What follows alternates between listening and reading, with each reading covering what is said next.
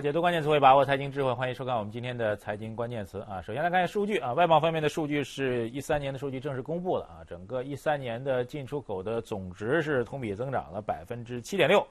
这增速啊比之前一年就一二年的还是要略微高了一点啊，一二年只有六点二啊，但是要提到的就是由于前年的这个外贸状况不理想啊，所以我们在去年的时候，一三年的时候，把这进出口的这个增长目标啊，从之前的惯例的百分之十调到了百分之八。啊，但是即便如此，最终还是没有达标，百分之七点六。啊，我们前两天跟您说了，CPI 的指数是顺利达标啊，但是外贸这一块儿，因为主动权不在中国这边，需要依赖美国和欧洲啊这个市场的发展，特别欧洲市场非常的低迷，所以这是比较讨厌的一件事情。所以这个整个全球经济还是在敲一个警钟。所以为什么我们中央的全会啊、政治局的会议啊、国包括国务院会议提到经济形势的时候，都会用复杂严峻、复杂严峻这个词儿来形容。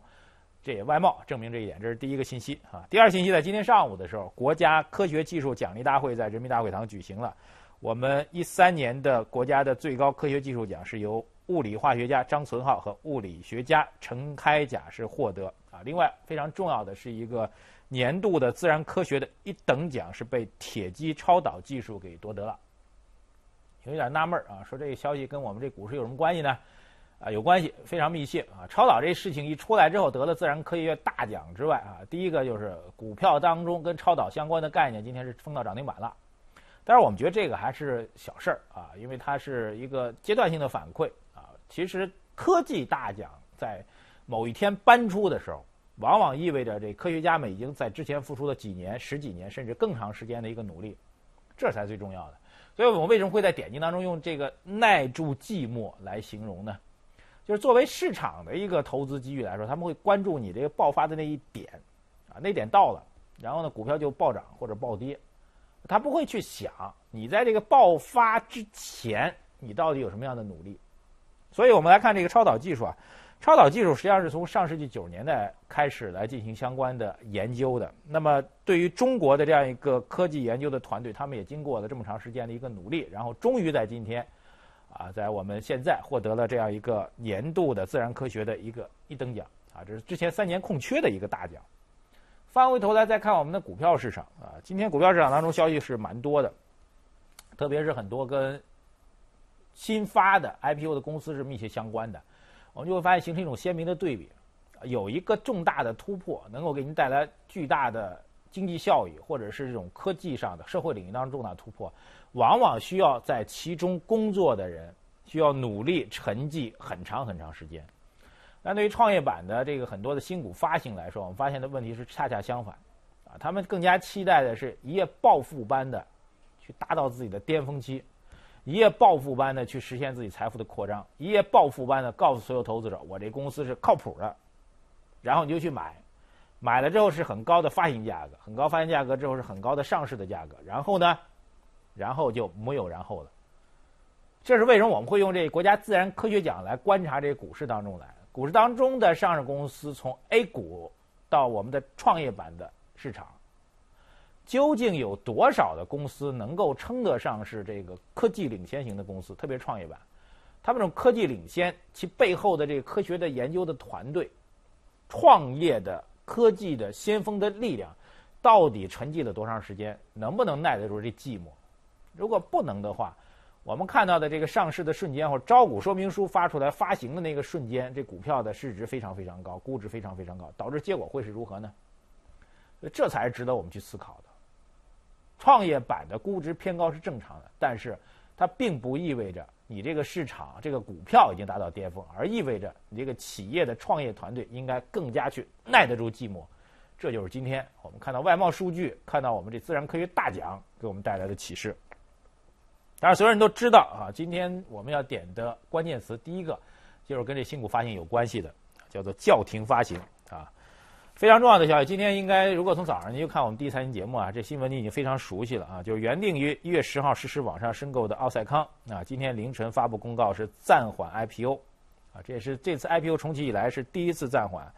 原因呢，就是这家公司的发行过程当中啊，遇到了好事儿啊，对公司来说是好事儿，就是出现了超募。就是愿意去买这公司的人啊，太多了，啊，然后大家都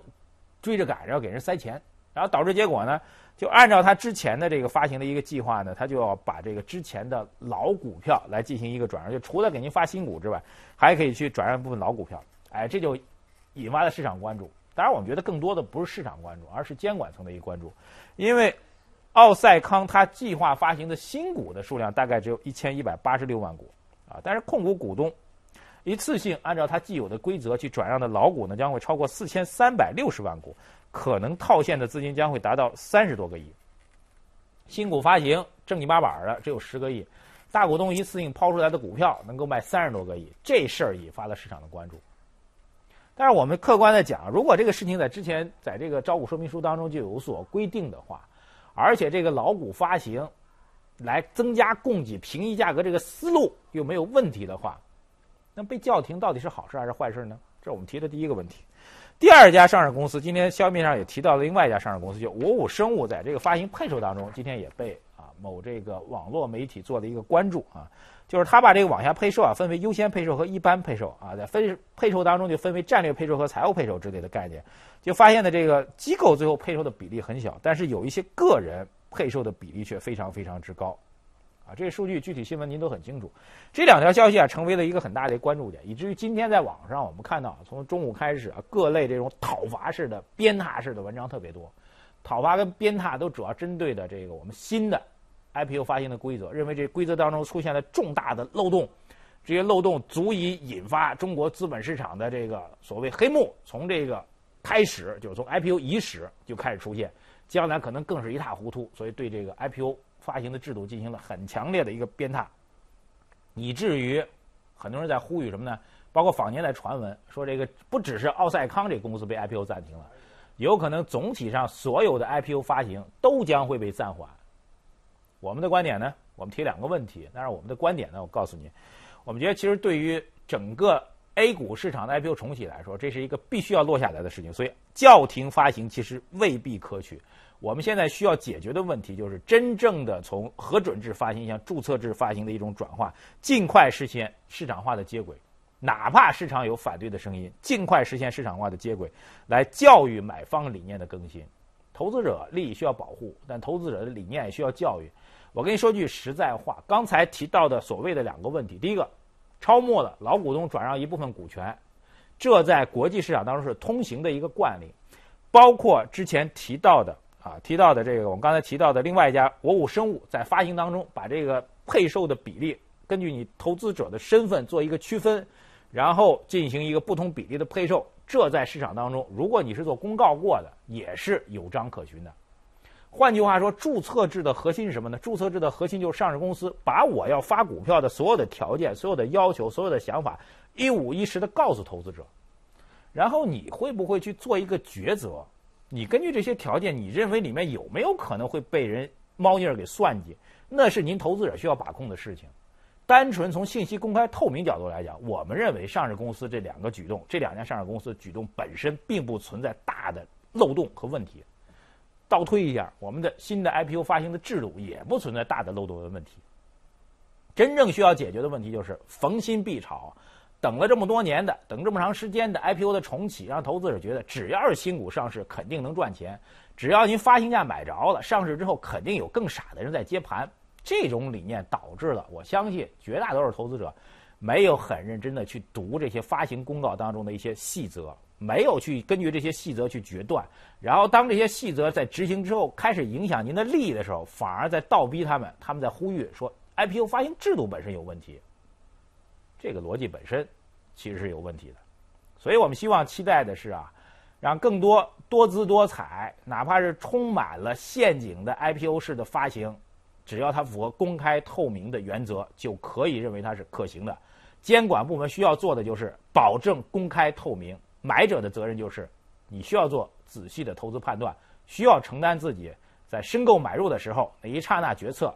将会导致的任何后果。下关再来关注地方债的消息，我们的标题叫做“借新还旧”。一四年，啊，在一四年之前，我们这个统审计部门正式公布了中国的地方政府债务的总规模。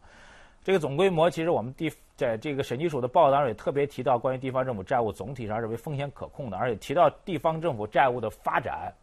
对于中国经济发展带来的一定帮助跟扶持作用，积极性是主要的。而另外一点呢，就是在二零一四年的时候，我们有一个特别要关注的一个点，就是认为二零一四年整个的城投债将会面临一个兑付的高峰。这个兑付的高峰呢，大概会到三四月份就会到一个高峰期，将会考验总体上将会有三千五百亿的兑付的高峰。这兑付高峰呢是在今年三四月份，所以很多人担心啊，这会触发今年地方政府债务的这个隐形地雷的一个爆发。当然，我们看到我们为什么会用“借新还旧”这个标题呢？因为围绕这个地方政府债务的问题啊，这个我们的发改委啊，发改委是主管这方面的一个行政部门啊，国家发展改革委，他们特别提到了两点啊，两点最核心的就是解决问题当中两点最核心的。第一点就是不允许在这个施工当中啊，相关的平台项目公平台公司的项目建设当中出现资金缺口，要避免什么呢？避免出现半拉的工程。就是说，你这项目如果已经开建了啊，在建的项目。然后缺钱了怎么办呢？你可以想办法继续去发债，甚至是借新还旧啊，资金滚动，甚至更大的债务进去，保证项目本身不要出现半拉子工程。这是第一点啊，这是发改委的决定。第一点，第二点就是确保在募集资金的使用当中，允许这些平台公司发行适度的新债，还可以去增量发行。第二点，融资方法结果是不要出现半拉子工程，解决的方法是借新还旧。这表明什么问题呢？其实我们认真思考一下，就是我们今天啊，其实对很多公众鞭挞的或者认为是大大老虎、大苍蝇的事情，当然在财经领域，我们指的不是腐败领域啊。很多公众的这情绪呢，会一边倒式的去给出宣泄。我们其实，在节目当中给您一个另类的声音。第一个声音刚才给您提了关于新股制度改革，现在要再给您提另外一个声音，就是关于城投债的看法。城投债、地方政府债务在发行过程当中，从来都不是明确定义为一个坏事儿。这点是非常非常重要的，为什么呢？因为根据我们这个财政学的一个基本概念，这是一个很简单的概念。如果你有机会去读一下，你就会知道，中国的财政体制，我也很明确告诉你，地方政府的债务的风险在目前的财政体制当中是可控的。我们的观点，它的一个重要的背景，为什么我们会给您一个不同的观点？就是中国的财政体制实际上是实行的一个。财政分权体制啊，中央政府和地方政府之间的财政理论上是分权的。然后九十年财政体制改革当中就已经确立了，财政分权体制之下，地方政府有融资发债的权利，有借贷的权利，这是财政分权体制之下的应有之义。全世界采取财政分权体制的这种财政管理制度下，地方政府都有融资的权利，只有中国因为预算法的规定是不可以的。但是。财政的诉求和法律规范之间必然会产生矛盾，由此才导致了所谓城投债、地方政府债务会越来越大，这问题越来越遮掩不住的问题。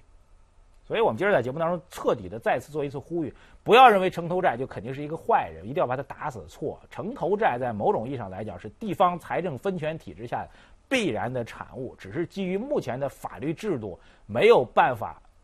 让它公开的掀开盖头去见大家伙儿。只能遮遮掩掩来做，这才是问题的关键。至于地方政府债务的风险，我们也提一句：在目前中国经济的格局情况下，在中央政府实质性帮地方政府做财政背书的情况下，其地方政府债务不是什么大的问题。至少目前而言，不应该过度夸大其中的风险。好，接下来关注一个消费领域的话题啊。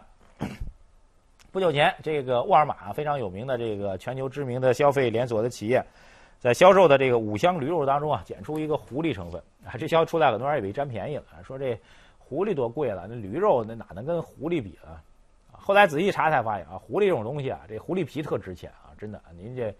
如果买一身狐狸皮的衣服，那肯定贵了去了啊。但是狐狸肉特便宜啊，狐狸肉本身呢是有这个一些臭味儿的，所以很便宜。所以在这个。在这个执行当中呢，在山东的一家食品企业啊，他在沃尔玛的这超市当中啊，有人买的这标为驴肉啊，人们常说中国人常说嘛，天上龙肉，地下驴肉，就认为驴肉特好吃，然后他就把这标注为驴肉的产品当中，其实检出的全是狐狸肉。这事儿呢，沃尔玛公司已经做正式道歉了啊，然后也也讲了自己为什么会出现违规的问题啊。他说呢，这其实跟我这供货这公司啊。他这所有的手续啊，包括公司的本身的资质，完全都是合规的。你说我们作为一个采购商，我们不可能每袋食品都去检查吧？当然，他也道歉了，也也讲了这理由。哎，责任呢不全是在我们这儿啊，请大家能理解。后来有人做一测算，说你沃尔玛，如果你是正经八百一商人啊，你完全了解市场的价格波动的话，你就会发现这本身肯定是有问题的。因为他给了一个数据啊，这个市场上一斤生的驴肉的价格大概是在二十五块钱，但是沃尔玛进货的那个五香驴肉二百克，大概是这个不到半斤的价格，只有九块九。换句话说，做熟的肉啊，它比这市场的这个生肉的价格还便宜。这本身呢，很显然是存在问题的。所以你再去说这个沃尔玛有没有责任呢？大家会发现，他可能也有责任，他在装傻，他觉得有资质证保证了，就是在装傻。那今天呢，我们在节目当中特别欣喜的看到这样一个变化，就是最高法院九号正式下发了关于审理食品药品纠纷案件适用法律若干问题的规定。这规定当中，我们觉得有很多的重大的突破啊！我们不做太多的评论，我们必须要对这个事情做一个很高的评价，非常重要。这个解释当中特别提到了，知假买假不影响维权，打假专业户理论上来讲，您将来可以大大方方的。而且我们听到一个案例啊，某位消费者发现某种商品已经过期了，明知过期了，然后大量购买，然后去法院去诉讼，干嘛呢？十倍赔偿，法院认了，这就叫知假买假。以前市场法律界其实有争议的。现在明确表示不影响维权。第二一点，就赠品啊，很多商家你买东西买一大件送你小件，小件没花钱，然后你想把小件出现质量问题，赠品出现质量问题，怎么去维权呢？商家也应该承担责任。还有一点就是明星代言很多食品的广告，代言很多消费品，如果是虚假广告的话，需要承担责任。这在之前有很大的争议，啊，这个争议是非常多，但现在要可以直接把它列为被告人。第四一个，网络平台。不作为将会被连坐，就网络平台，你不能够觉得自己只是做一个平台销售，这一点是做一个这个制度上的追究。我们觉得这是一个重大的一个突破，而且是一个积极的进展，对于食品安全来说，特别是非常重要。我觉得立法消费能够倒逼，让消费者立法之后，让消费者能够去倒逼食品整个全链条的这样一种安全，是非常重要的。当然，我们建议能够去启动公益诉讼制度。啊，你买了一个几块钱的东西，给您十倍、几十块、几百块，您觉得值得诉讼吗？大多数人觉得不值，所以公益诉讼应该是成为这次的司法解释当中应该鼓励的一个方向，包括在律协，包括我们司法部门应该去做这样的工作，有更多的律师出来做公益诉讼，本身来倒逼食品安全。所以第三条，我们有什么批评的或者评论性的意见？我们认为这个制度需要完善，但这个进步是非常非常明显。好，以上就是今天我们重点关注的几个关键词儿。接下来你将看到的是财经热搜词。还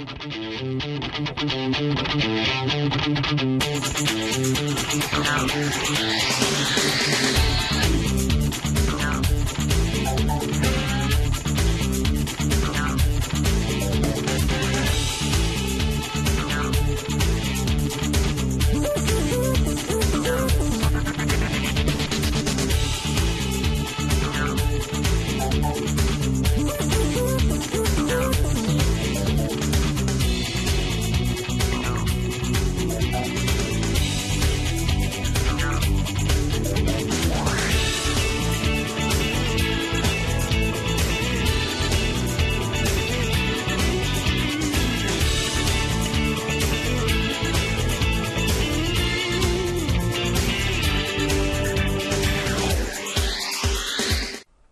要提醒您关注我们第一财经资讯的官方微信，参与节目的相关互动。节目最后来看一段会跳舞的铅笔动画，我们下周再见。